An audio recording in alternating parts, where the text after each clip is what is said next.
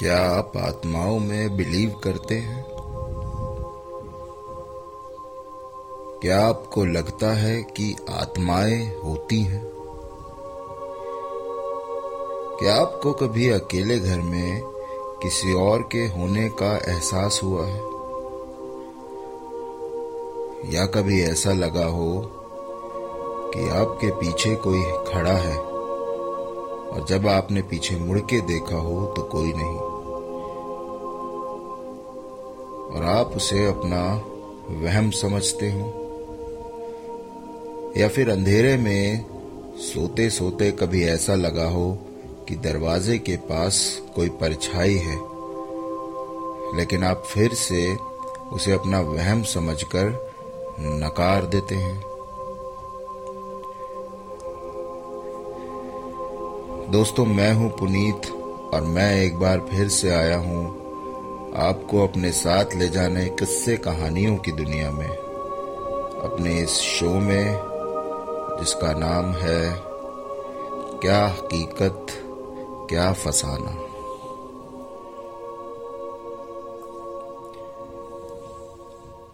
आज जो कहानी मैं आपको सुनाने जा रहा हूँ, उसका नाम है, स्टडी रूम।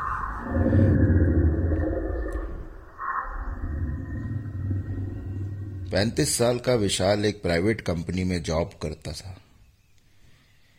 एक बेहद प्यार करने वाली बीवी मीता और एक मासूम सी प्यारी सी बिटिया आरोही, जिसे वो प्यार से आरू बुलाया करता था। सुबह घर से ऑफ़िस और ऑफ़िस से घर और घर आकर अपनी फैमिली के साथ टाइम स्पेंड करना और बातें करते करते सो जाना। बस यही उसकी छोटी सी खुशहाल दुनिया थी। लाइफ बहुत सिंपल थी। बहुत कम ही ऐसा होता था कि विशाल ऑफ़िस से आके अपने स्टडी रूम में जाके ऑफ़िस का काम करता था। उस रात को भी ऐसा ही हुआ। विशाल ऑफ़िस से घर आया। और सीधा स्टडी रूम में चला गया। विशाल के स्टडी रूम में एक टेबल, एक लैपटॉप, एक सिंगल बेड और कुछ किताबों के अलावा और कुछ नहीं था।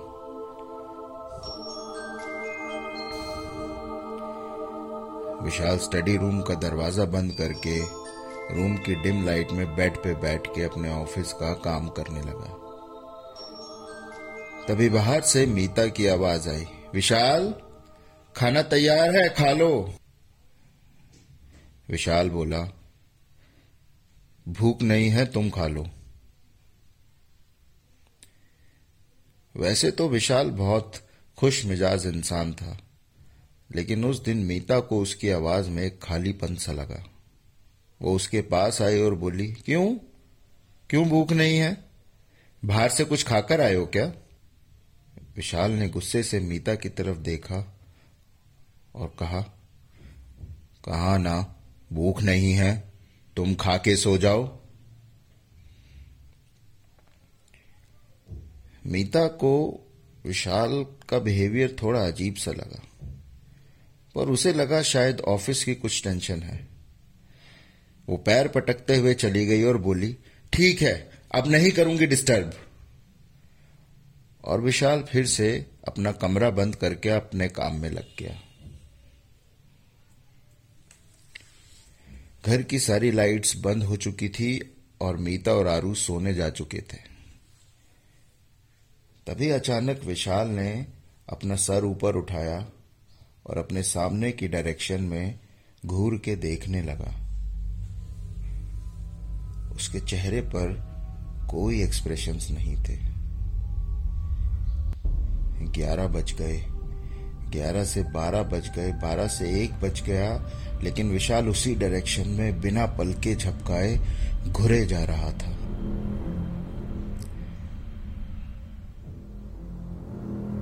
फिर अचानक वो धीरे से अपने बेड से उठा और अपने बेडरूम की ओर चल दिया, जहाँ मीता और आरू सो रहे थे। वो बेडरूम में गया और उसने मीता को आवाज़ लगाई, मीता मीता जैसे उसका वेट ही कर रही थी, वो एक ही आवाज़ से उठ गई और बोली, आ गई मेरी याद। विशाल बोला, तुम सोई नहीं अभी तक? मीता बोली, ऐसे लड़ाई करके भला नींद आती है? हो गया तुम्हारा काम? विशाल बोला, नहीं, अभी थोड़ा सा बाकी है। मीता बोली तो फिर क्या माफ़ी मांगने आए हो?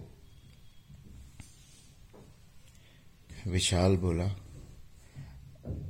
नहीं मैं म, सुनो स्टडी रूम में कोई है। विशाल ने इतना धीरे से बोला था कि मीता को ठीक से सुनाई नहीं दिया। विशाल ने फिर से कहा इस बार थोड़ा ज़ोर से। सुनो मीता स्टडी रूम में कोई है? मीता विशाल की तरफ़ देखती और कहती है हाँ विशाल कहता है। मैं कह रहा हूँ, वो स्टडी रूम में कोई है?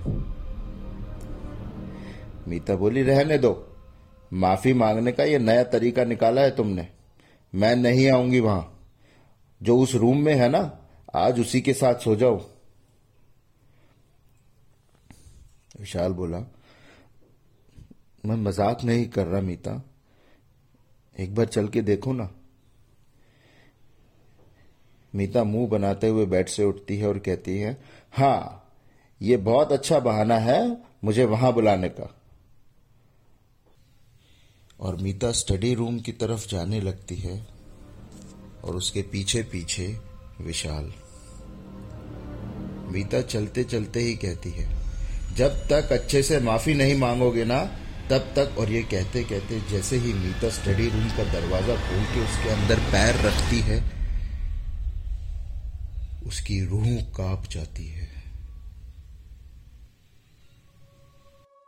विशाल तो सामने टेबल पे बैठा है। तो फिर पीछे कौन है?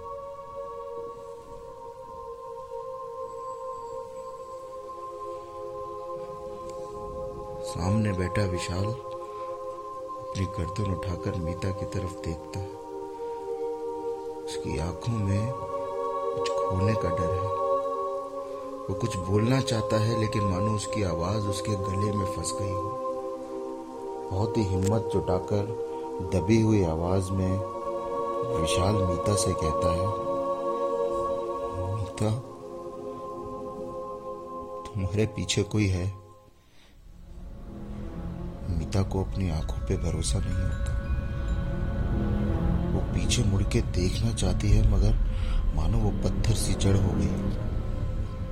वो कनखियों से पीछे देखने की कोशिश करती है। डरते डरते पीछे मुड़ती है।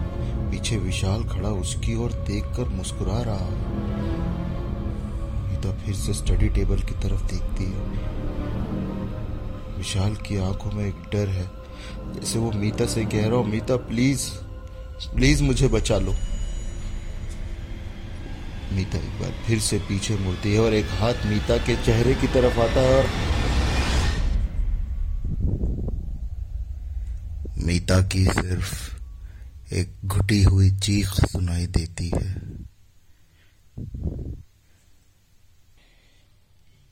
जो मीता को बुलाने गया था वो विशाल नहीं था। विशाल तो सामने बैठा सिसकियाँ ले रहा था। वो अपने हाथ जोड़ता है, लेकिन दूसरा विशाल वापस बेडरूम की तरफ़ बढ़ता है और बेडरूम में सो रहे आरू को उठा के कहता है, बेटा आरू, मेरे स्टडी रूम में कोई है? जरा चल के देखो ना।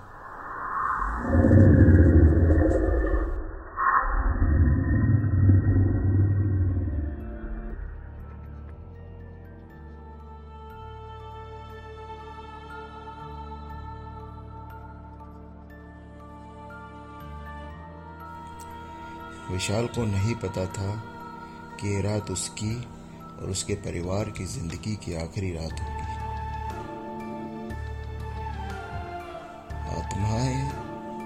होती हैं। कभी कभी हमारे साथ भी रहती हैं। हमें अपने होने का एहसास भी कराती हैं। बस हम अपनी अज्ञानता में उन्हें महसूस नहीं कर पाते और फिर वो हमें अपने होने का एहसास कराती है। अलग तरीकों से। दोस्तों, ये थी आज की कहानी मेरे यानी पुनीत के साथ। इसी तरह की और कहानियाँ सुनने के लिए जुड़े रहिए, सुनते रहिए। क्या हकीकत, क्या फसाना।